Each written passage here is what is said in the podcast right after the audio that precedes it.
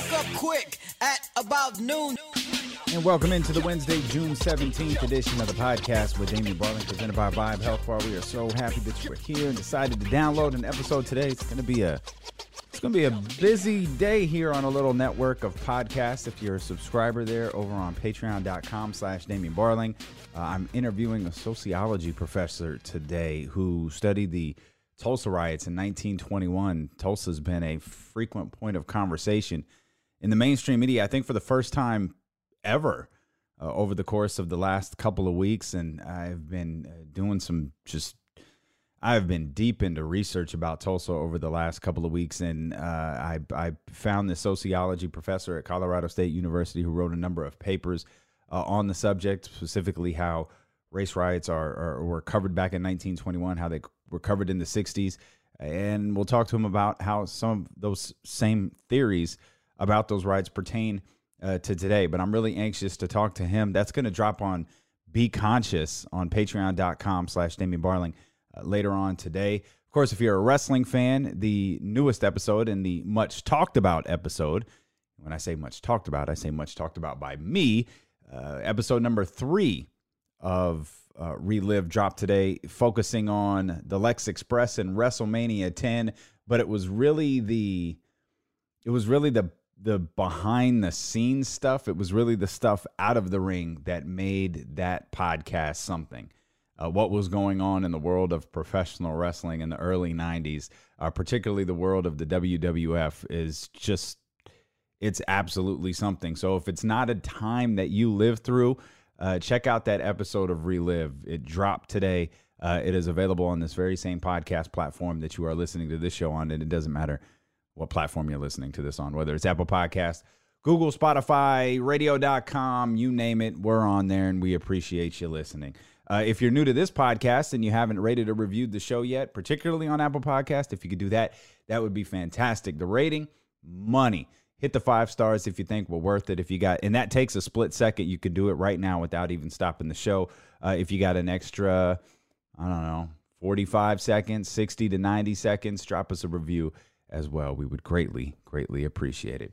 So Shams had all the good stuff yesterday, man. We got all the dirt.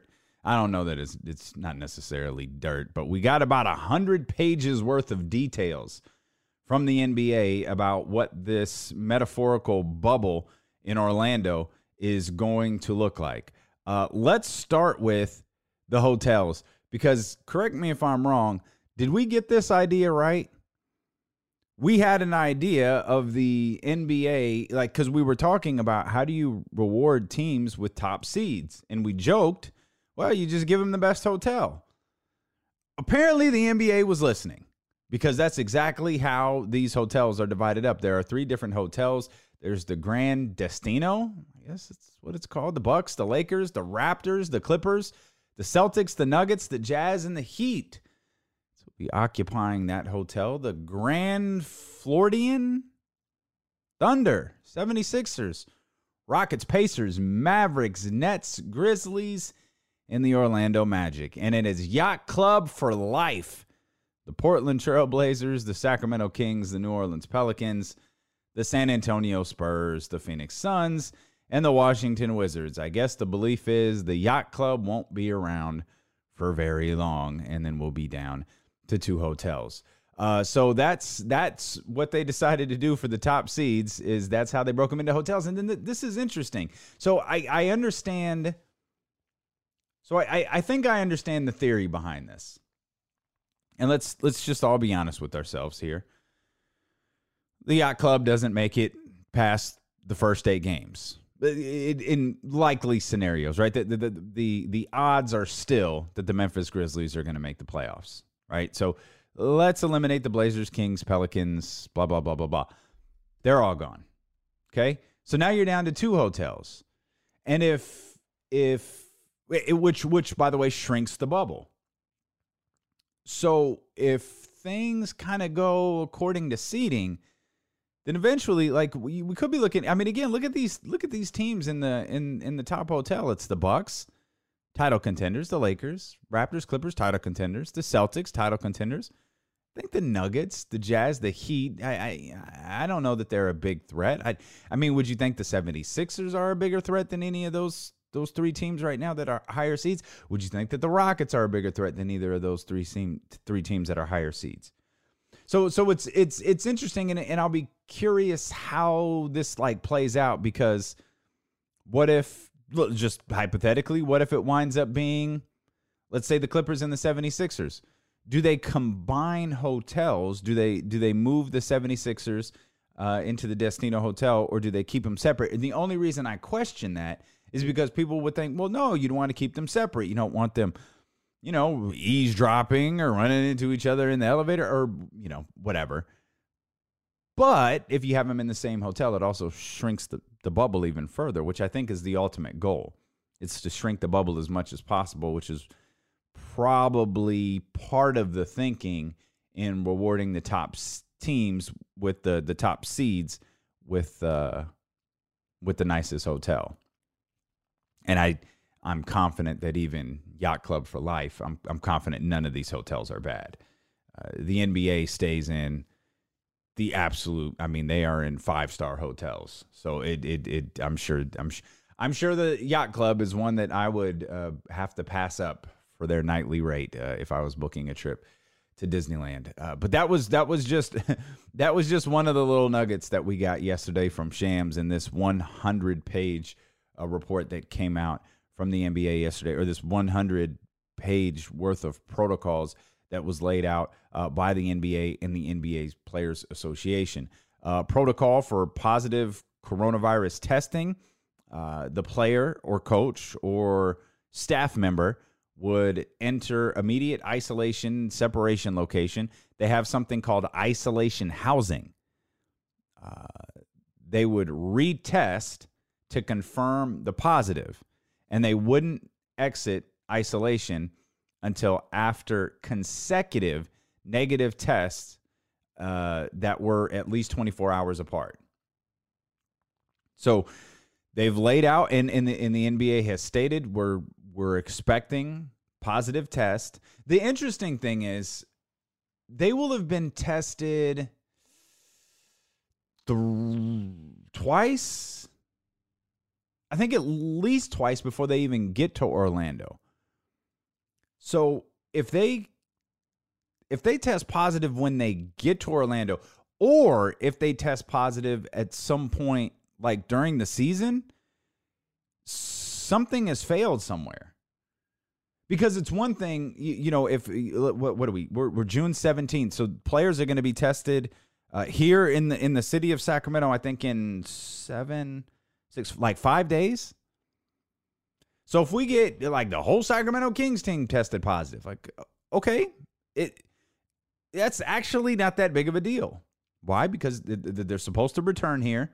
They're going to be tested. They're supposed to be isolated. That was something else that was laid out. I think they, you know, they they laid out phase ones and phase twos, and you know what the most concerning thing for all of us, just as people who live in this country, is the fact that this whole phase one, phase two, phase three plan that the NBA has laid out, the only team that doesn't participate in it is the Toronto Raptors, because Canada is like, no, we're not allowing any of these phases that you're talking about to happen. And so Toronto is heading straight to Orlando. Toronto's heading straight to Orlando to start this whole process because Canada will not allow them to do these things that have been laid out. Like, think about that for a second. Isn't that concerning? Like, we're the country with the most COVID 19 tests, we're the country with the most COVID 19 deaths. And yet, it's Canada that is still shut down going, no, you no. No, you you absolutely cannot return to practice. No, you absolutely cannot have your entire team flying here to this country. No, no, no, no, no. So they're they're sending them straight to Atlanta. So they're or excuse me, they're sending them straight to Orlando.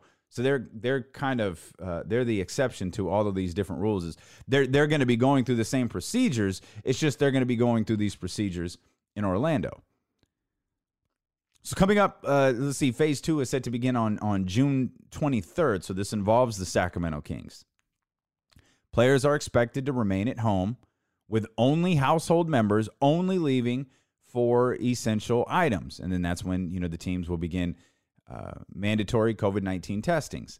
Uh, testings will consist of the shallow na- nasal swab. It won't be that it won't be that uncomfortable one that seems to like tickle your brain. Uh, that we've like I haven't had it done. I, I haven't felt the need to, but I've certainly seen the videos of it, and it's yikes. It's it's something else. No, people say it doesn't hurt. It's just it's it's uncomfortable. And given the length of that swab, like I can imagine it, it's like you're grabbing DNA from my skull. Like I'll take a hard pass on that. Uh, but the NBA is not doing that one. So phase three, uh, practice facility work, like that begins individual workouts, uh, become mandatory for players. Still, uh, group workouts uh, are not allowed. Uh, they're still prohibited for medical reasons, and no more than eight players will be permitted in the team's facility. So, I, this I, I don't want to say we we had this right. We were kind of trying to figure out what they were going to do. Like, would they really run team practices through the first week of you know while they're in Sacramento? And the answer is a definitive no. Not only and not by choice, they are not allowed to. No group practices will be allowed here uh, at Sac- in Sacramento at the Golden One Center or any other market in which a team is returning to play. Only individual workouts. Team workouts cannot begin until they get to the NBA campus at Walt Disney World in Orlando. So they laid out, you know, what the first week inside this metaphorical bubble will look like. Um, all team and league staff must wear. Uh, there apparently there's this uh, alarm. Uh, players will have the option to wear a proximity alarm that will notify a player if he spends more than five seconds within six feet of another person on campus who is also wearing an alarm. All team and league staff, potentially excluding referees, I don't know why that is, must wear the alarm. It's optional for players.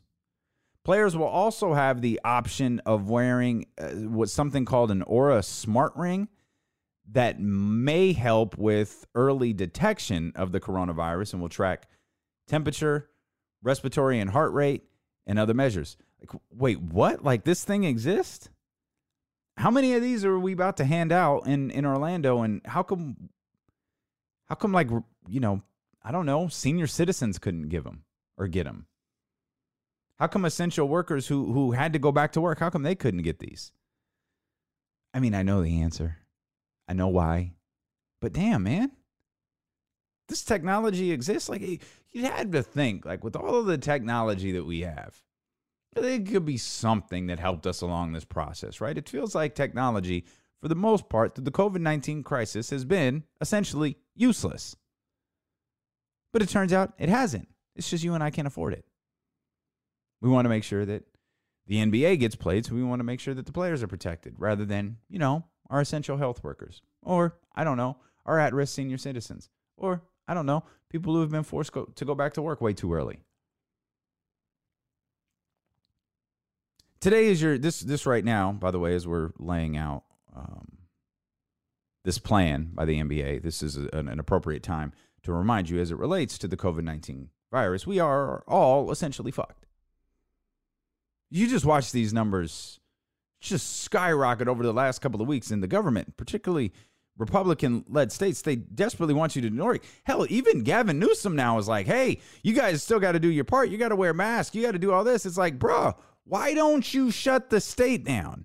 Why don't you tell everybody, hey, let's pump the brakes a little bit? Maybe we, hey, let's get to know each other before we go back out there and, and get all intimate. Nah, we got to open up the state, got to open up the economy. Like, all right, cool. Well, you know what Dr. Fauci said? Come this fall. Mm-mm-mm-mm. You'll hear Dr. Fauci weighed in on baseball. Now, it, it is not funny because he, he didn't weigh in on like the labor disputed baseball. It's just like more piling on as it pertains to baseball. I'll let you know what he said here uh, in just a couple of minutes. Certain Disney staff will be required to reside at the NBA campus, and then certain Disney staff will not be. Uh, they will also not undergo coronavirus testing. However, they will be screened each day on campus to take their temperature uh, and monitor their symptoms. So that was another. So here, here's you know, I, I I go back to what we were just talking about with players getting tested. You know, over the course of the next You know, within the next six, seven days, every player who is returning or every player who is uh, headed to Orlando is going to be tested. That's going to be their their their first of many many COVID nineteen tests. So once they get there on you know June July seventh, I think we're talking about, and they get tested over the course of July seventh, July eighth. If you have as many positive tests in Orlando as you do with teams in their home market, that's cons- that's really really concerning. And if that number, let's let's just hypothetically, let's go with a positive situation here. If you've got 10, 10 positive tests upon entering the bubble. Okay, you got 10 positive tests. And if the number either grow, even if it grows to 11 or 12 or 13, or it still lingers around 10, isn't that a sign that something's something's not right? Like something's going wrong. Either we have grossly un underestimated the the potential spread of this virus even in an isolated area or somewhat isolated area or their checks and protocol they're not they're not this isn't balancing out like something's wrong their baseline number when the teams return in in a week or so they've got to i mean to be able to measure that number versus the number of positive tests when they get to Orlando versus the positive test two weeks later when uh, scrimmage games start. And then, of course, three and a half weeks later when regular season games start. That's a number that they've got to measure because at some point, again, just hypothetically, it starts at 10. If it stays at 10, even even if it doesn't grow, doesn't that uh, doesn't that mean there's a problem? Because I would think you if if you started even if you started at 20, but the next week it was 13. Right? You've got to look at okay, this is this is positive. We're trending in the right direction. It's 8. Like okay, what we're doing is working. The protocols that we have set for they're working. But to me if it if if the number doesn't go down, even if it's a I 10, I believe I think 10 positive tests is a very manageable number for the NBA. I've been trying to figure out what the unmanageable number is. I've been trying to figure out if it's a large number overall or if it's a large number isolated to one group. Like if if if if the Grizzlies, what if the Grizzlies have like 9 positive tests out of their 35ish member traveling party? Is that an insurmountable number? What is an insurmountable number? What is an insurmountable number for a team? What is an insurmountable number for the league? The league has said that there is, you know, there's scenarios that could result in the resumption of the season being canceled, or once the season actually does resume, it could result in it being canceled a second time. They just didn't specifically outline what those were. So once you get to campus, you you've got uh, group workouts that can happen. Of course, practices can happen. You know, things kind of it's this this will be the first semblance of NBA normal. You know, for these athletes and for these players and for these coaches and for these staff members. Once you get to the campus, you'll be able to you know work out with your team. You'll be able to weight train. You'll be able to do all of that stuff. Um, it has to be under supervision of team staff each team staff has, uh, I, and I and I think it's. Uh, it's it's not a position that like the Kings had to hire. It's a position that it's it's it's an infectious de- disease consultant, but they're they're related to the NBA. I don't know how many there are.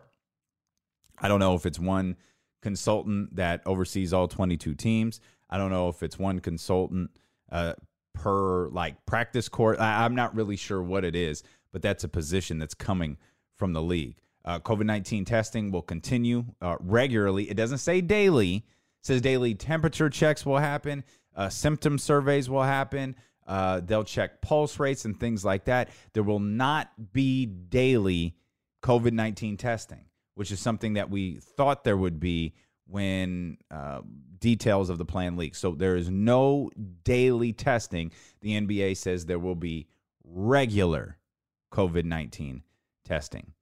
Uh, at all times on the court, players must avoid spitting or clearing their nose or wiping the ball with their jerseys. They must avoid licking their hands and unnecessarily touching their mouth guard.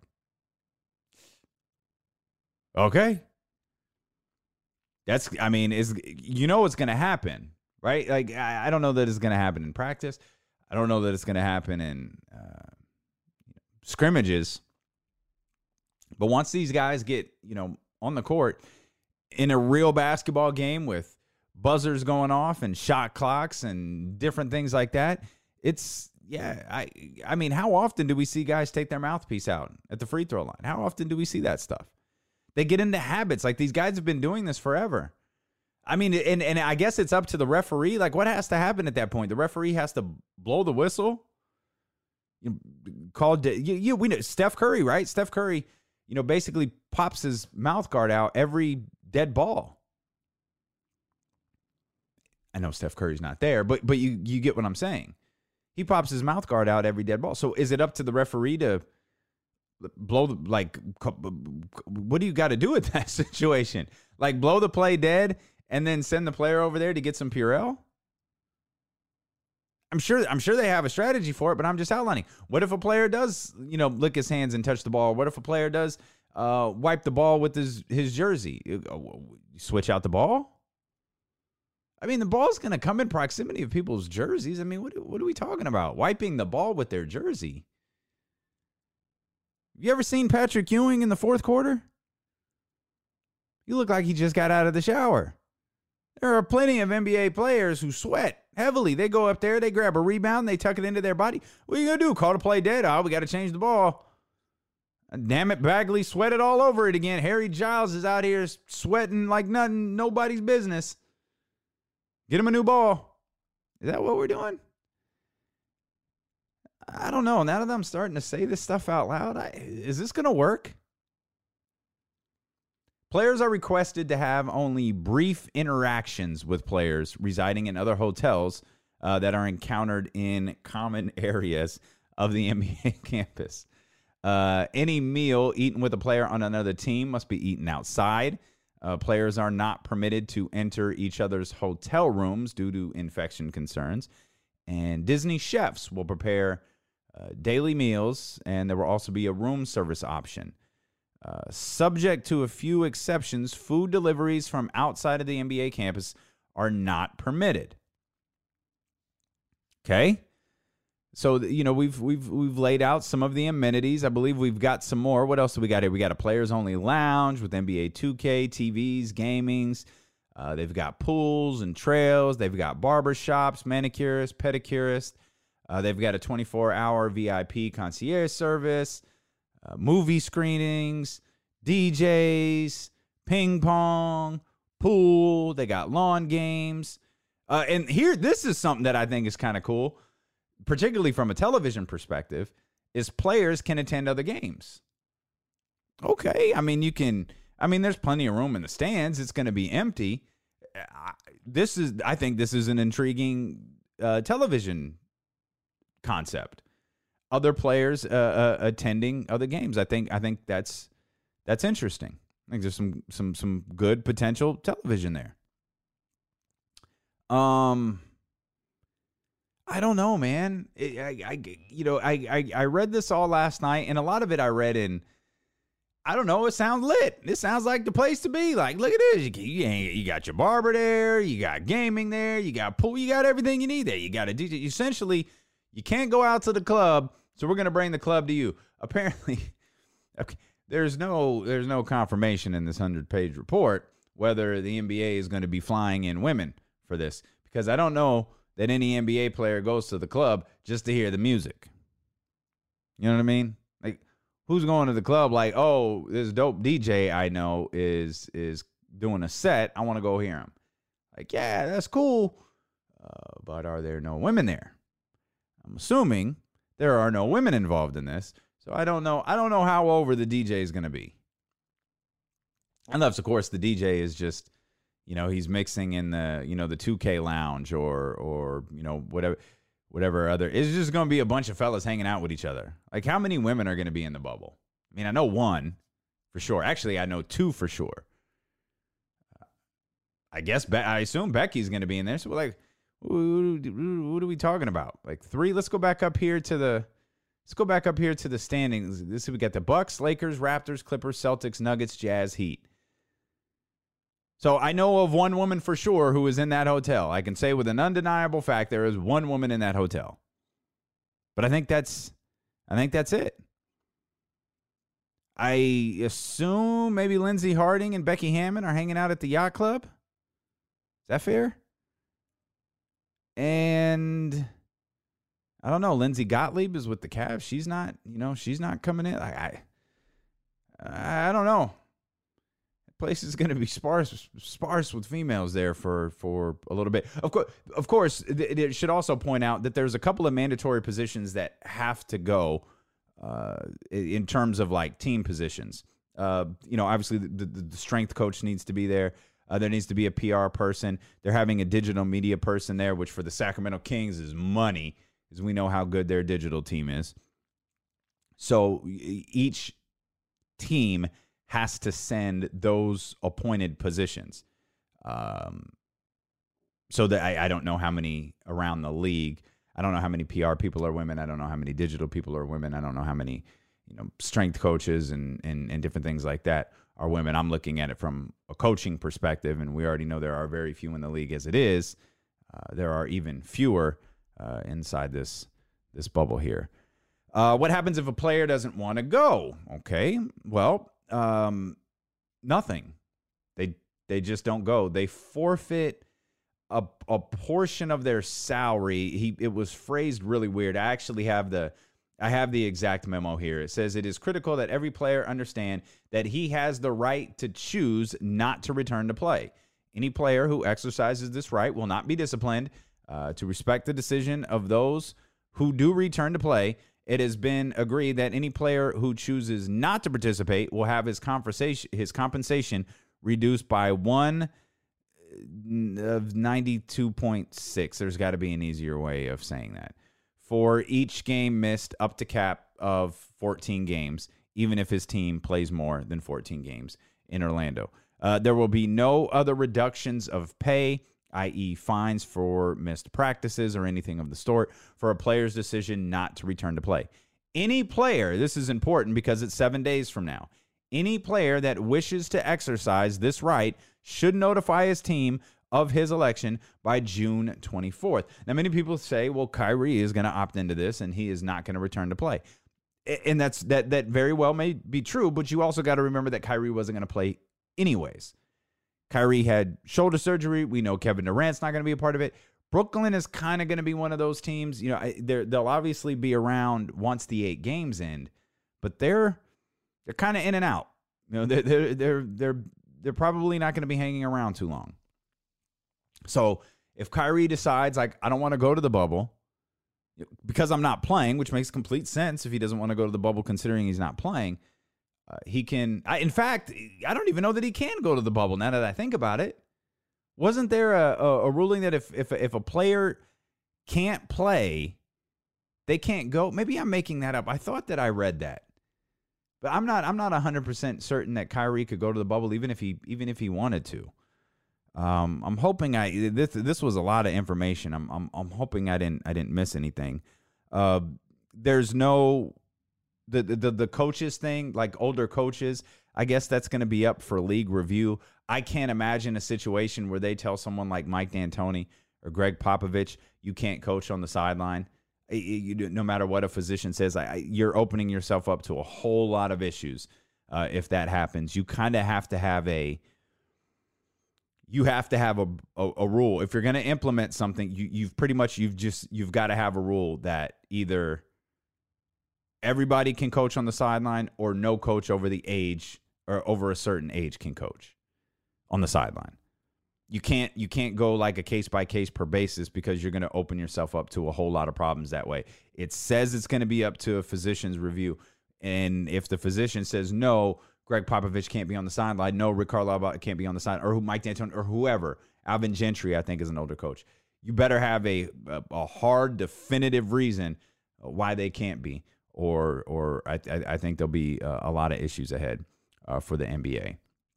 I mentioned the team's traveling party. So here here's uh, coaches, trainers, uh, strength coaches, equipment managers, security, and front office personnel. Um, so we already touched on the mask. There's, there's. I told you, man, there was a lot in here, and as I, as I just, I don't know, man. As I say it out loud, I, I read all of this yesterday, and it's like, okay, it's kind of what we expected. We, I didn't know there would be smart rings or anything like that, but like, I, I, I we knew, right? We we knew it was gonna kind of be a, a weird situation, but now that we says it out loud, like I'm I don't know, man. Like I, don't know how feasible all of this is. Uh, there's a there's a did we? I don't think I touched on guest.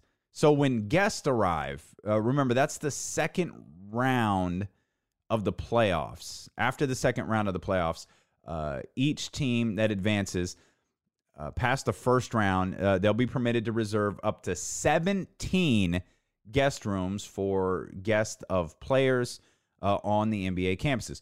Players are responsible for the cost of each hotel room used for a player guest. Uh, the cost of meals and testing for the player guest will not be charged to the players.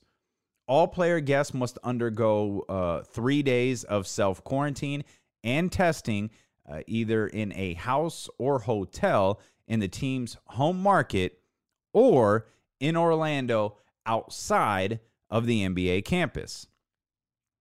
Now, assuming that the player guest does not uh, test positive, uh, you know, they can come in. But once they're in, they can't leave. Player guests uh, who leave the NBA campus will not be allowed to return. Imagine Gloria James leaves the Disney campus to go shopping and she tries to come back in, and the NBA says, uh uh-uh, uh, ain't happening, fam. Uh, agents are not eligible unless he or she is a family member uh, of a player. So, again, a whole lot at play here. I, I think we touched on all of the main. There is drug testing, uh, testing for performance enhancing drugs. Uh, there will be no testing for recreational drugs. Make of that what you will. Uh, I think that is a very smart move by the NBA. As a matter of fact, I think NBA should you know do away with uh, maybe they should do away with marijuana testing. Maybe they don't have to do away with uh, you know hard drug testing but performance enhancing drug testing will be done and i can't remember the last player who was tested positive for performance enhancing drug. Oh wait it was was it deandre ayton? Did deandre ayton get a ped suspension? He got suspended for sure but was it peds i feel like it was. God that feels like an eternity ago. Man Dude, when you think about the stuff that happened earlier in the year, it is wild. Now I realize DeAndre Ayton, it happened early in the NBA year, just like China did. It happened in the NBA year, but not necessarily 2020. Like you think about it, it's June. So we're halfway through 2020. Does anybody remember that Donald Trump was impeached this year? That's crazy. That was this year. Kobe Bryant died in a helicopter crash in February. In what world is that not the biggest story that happens in an entire year? Apparently, this world, because it's not even the biggest story that happened in the first six months of the year anymore. Poor David Stern. David Stern is like Farrah Fawcett. Remember Farrah Fawcett passed away? And then Michael Jordan died, or uh, Michael Jackson died and everybody forgot about Farrah Fawcett.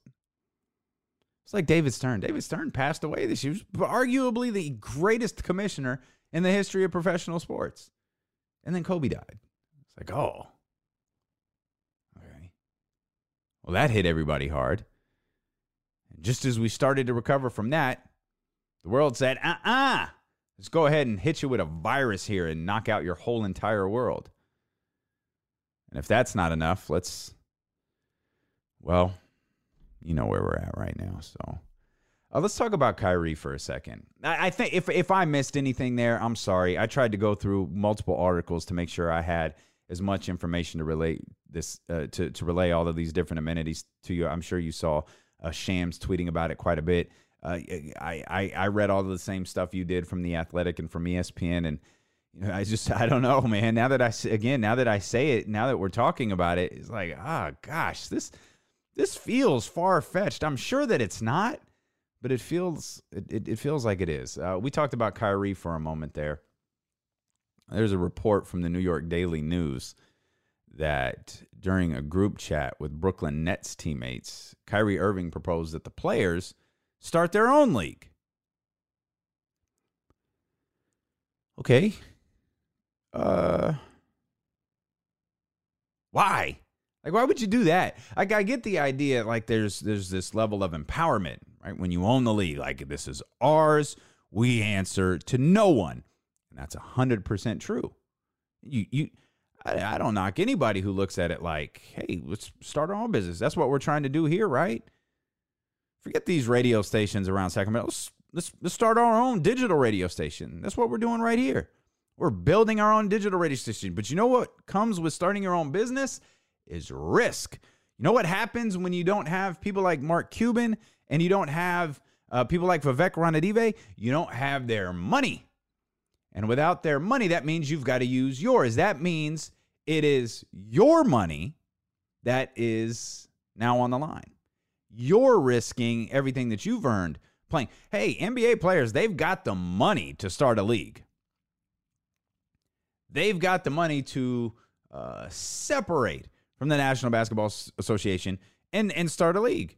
It's undeniable. They could do it, but they would be taking all the risk. Why would you do that? Most great business owners, they don't start the business with their own money.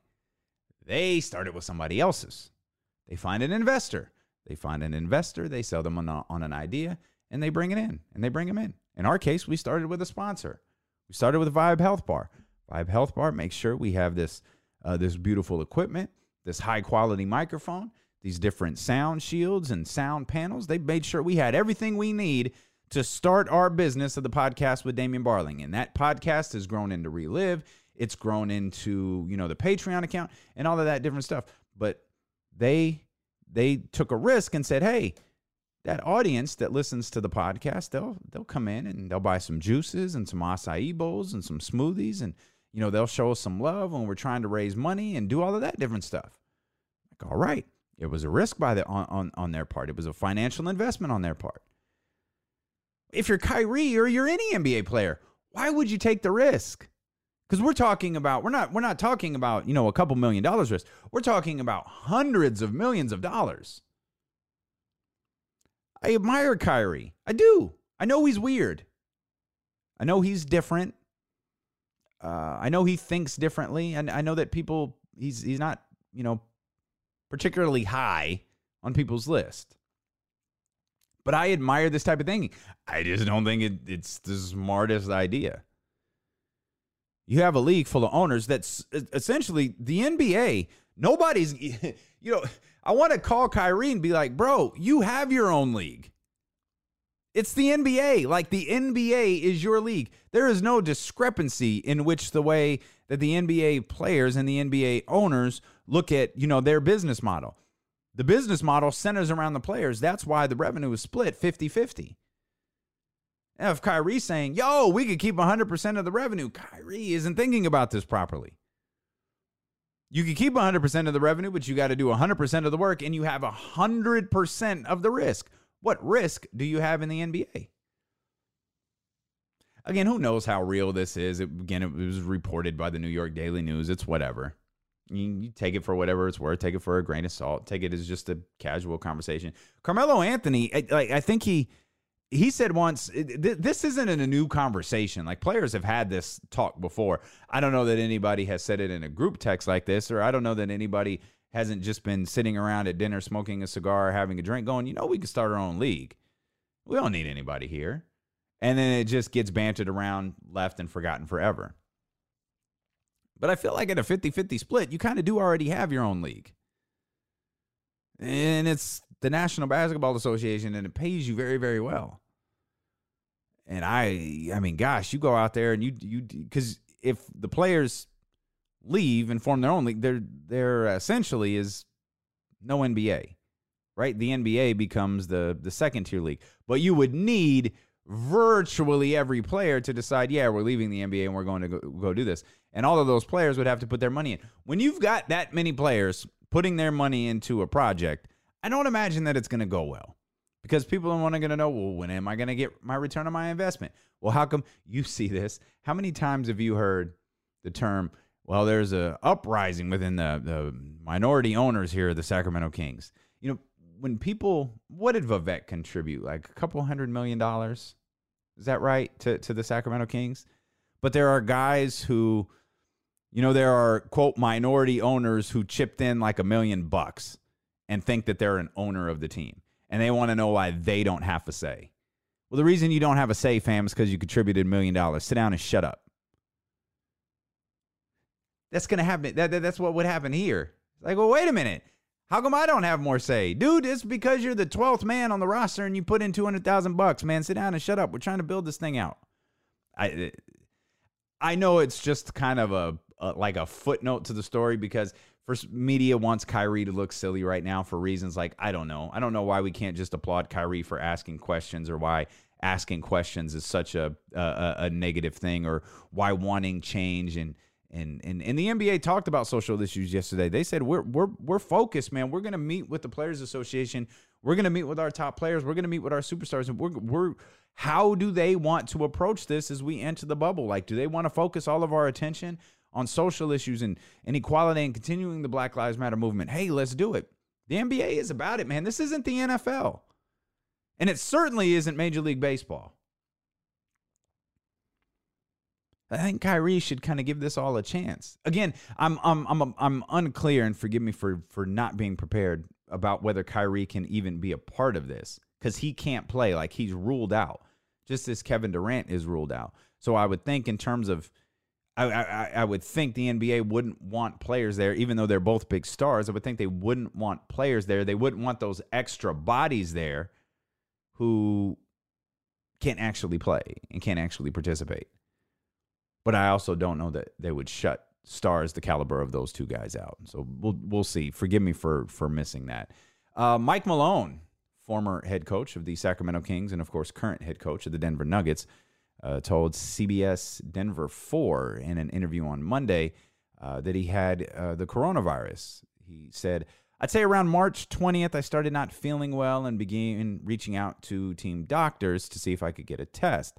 Unfortunately, at the time, there was no testing available. Remember, March 20th, that was nine days after the season shut down. Uh, but he he's feeling good now. He says, uh, "I'd like to say that I got coronavirus and I kicked its butt. I was able to survive, and thank goodness. Uh, COVID nineteen was a big conversation in sports yesterday. Well, as it's a big conversation all the time. I don't know why I just minimized it there. But the WWE halted its scheduled tapings yesterday as sources confirmed to ESPN the first positive test of coronavirus. So actually, I take the take that back. It's the second positive test. It's the first one for a talent. They're saying it's a um, what do they call them? A uh, a performance center talent, like uh, one of their basically a trainee and this person didn't get tested by the WWE, they got tested by someone outside of the company. Why would they do that? Well, it's easy because the WWE has not been testing for coronavirus. What they've been doing at their tapings for the last month and some change is they've been taking people's temperatures. Essentially, these people go to walk in the door, they take their temperature, and they go, How do you feel? The talent goes, Fine, and they go in. That is the WWE uh, uh, equivalent of of of testing, and they have been telling people they've been testing, but it it's not. It's not test. They're monitoring symptoms. That's what they're doing. And so, on a day in which 71 year old Ric Flair showed up for absolutely no reason whatsoever on Monday Night Raw only to hit Christian with a low blow when he was facing off against Randy Orton.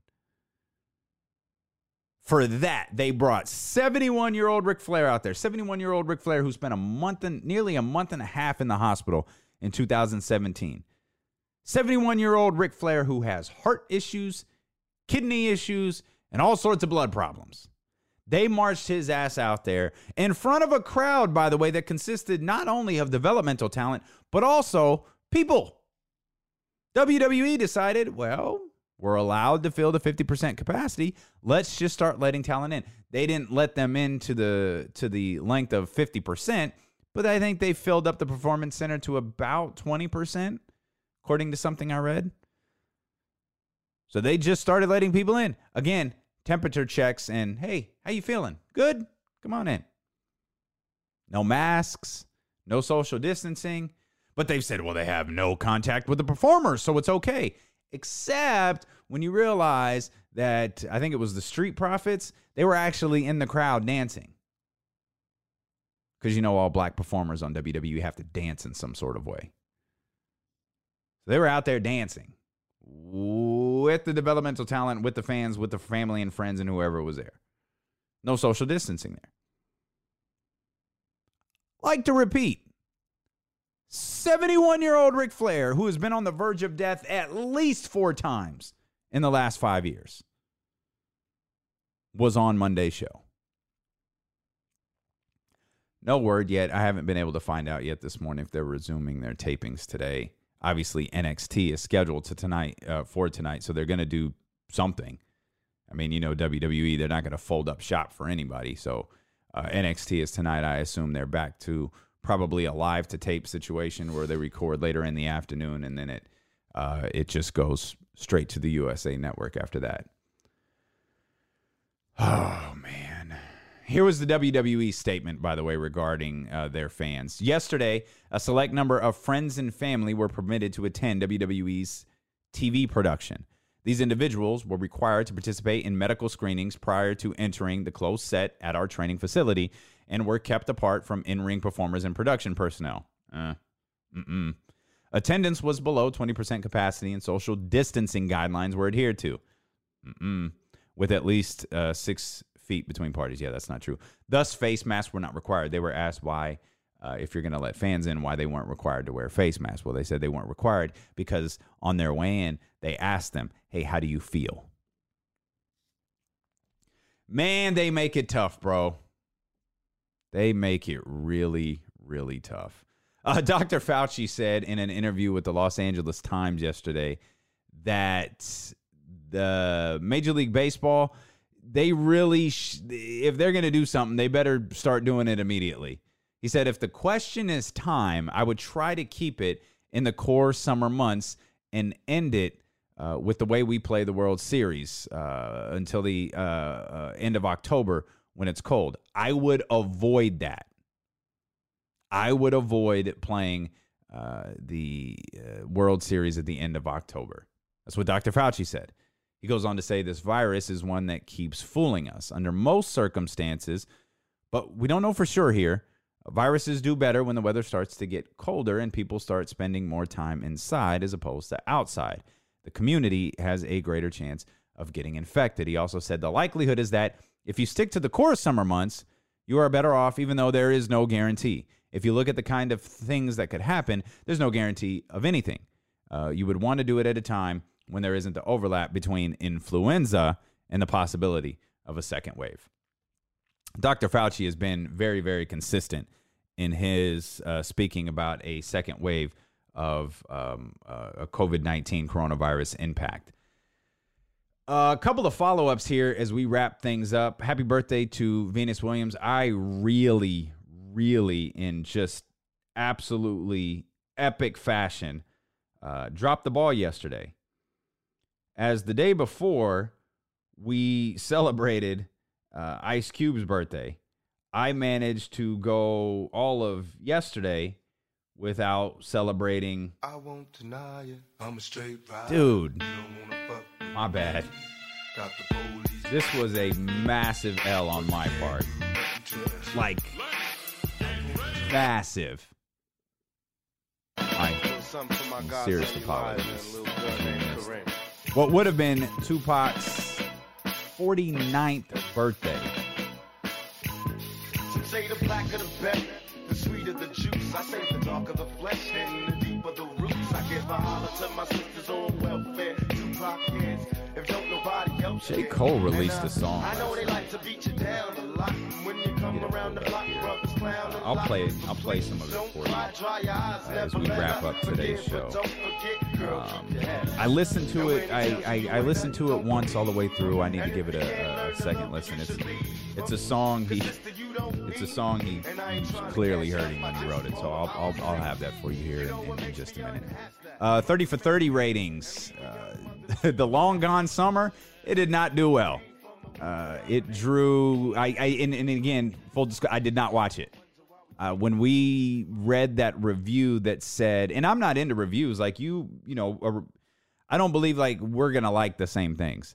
But when they said that this was virtually a celebration of that 1998 season with no talks about why it was happening, with no talks about performance enhancing drugs, I'm going to pass, dude. I'm not going to celebrate that. Especially after all of the venom Barry Bonds got when he broke their that that Mark McGwire record, I'll pass. That's absolute trash to me. Absolute trash.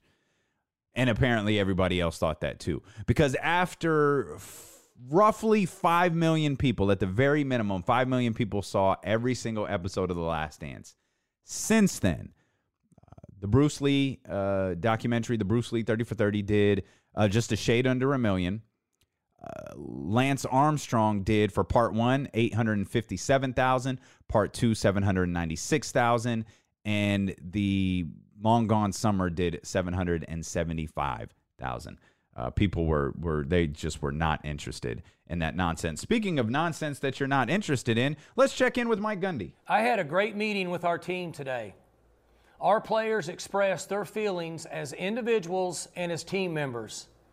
They helped me see through their eyes how the t shirt affected their hearts. Once I learned how that network felt about Black Lives Matter, I was disgusted and knew it was completely unacceptable to me. I want to apologize to all members of our team, former players, and their families for the pain and discomfort that has been caused over the last two days. Black Lives Matter to me. Our players matter to me. These meetings with our team have been eye opening and will result in positive changes for Oklahoma State football. I sincerely hope the Oklahoma State family, near and far, will accept my humble apology as we move forward. No confirmation on if Mike Gundy is still being held hostage after reading that, but it was clear that that was either on a cue card or a prompter or something of the sort. A uh, quick reminder I'll have that J. Cole song for you here in, in, in just a second, but a quick reminder uh, patreon.com slash Damien Barling Going to drop a new episode of, of Be Conscious today, centered on 1921 Tulsa. I hope you take a listen to that. Uh, also, as we wrap up here right now, I encourage you to flip over to the Deuce and Mo podcast.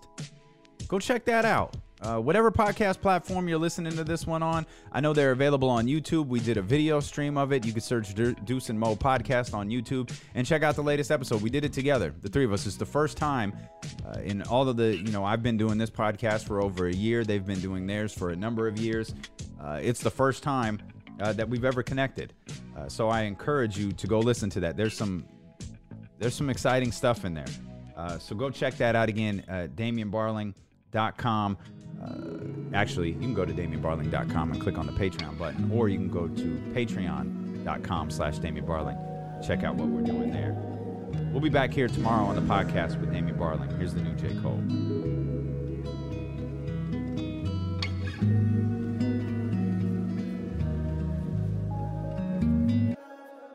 Niggas be thinking I'm deep, intelligent, fooled by my college degree. My IQ is average, there's a young lady out there, she way smarter than me. I scroll through her timeline in these wild times and I started to read. She mad at these crackers, she mad at these capitalists, mad at these murder police.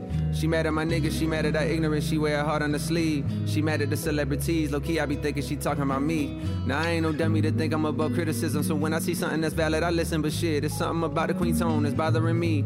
She strike me as somebody blessed enough to grow up in conscious environment with parents that know about the struggle for liberation and in turn they provided with a perspective and awareness of the system and a fairness that afflicts them and the clearest understanding of what we gotta do to get free. And the frustration that feels the worst seems to come from the fact that most people don't see. Just cause you woke and I'm not that shit ain't no reason to talk like you better than me. How you gonna lead when you attacking the very same niggas that really do need the shit that you saying? Instead of conveying you holier come help us get her to speed. Shit it's a reason it took like 200 years for our ancestors just to get free. These shackles be locking the mental way more than the physical. I look at freedom like trees can't grow for us like overnight. Hit the ghetto and slowly start planting your seeds please. Fuck is the point of you preaching your message to those that already believe what you believe? I'm some fucking retweet. Most people are sheep. You got all the answers, but how you gonna reach? If I can make one more suggestion respectfully, I would say it's more effective to treat people like children, understanding the time and love and patience that's needed to grow. This change is inevitable, but ain't none of us seen this before. Therefore, we just gotta learn everything as we go. I struggle with thoughts on the daily, feel like a slave to somehow to save. And no coins to buy his way about a slavery. Think it just maybe in my pursuit to make life so much better for me and my babies. I done betrayed the very same people that look at me like I'm some kind of a hero because of the zeros that's next to the commas. But look here, I promise I'm not who you think. Ran into this nigga outside of the store yesterday. He said something that had me like, wait. He was like, Cole, appreciate what you been doing, my nigga. That's real. But damn, why I feel faker than snow on the bluff? Or maybe cause deep down I know I ain't doing enough.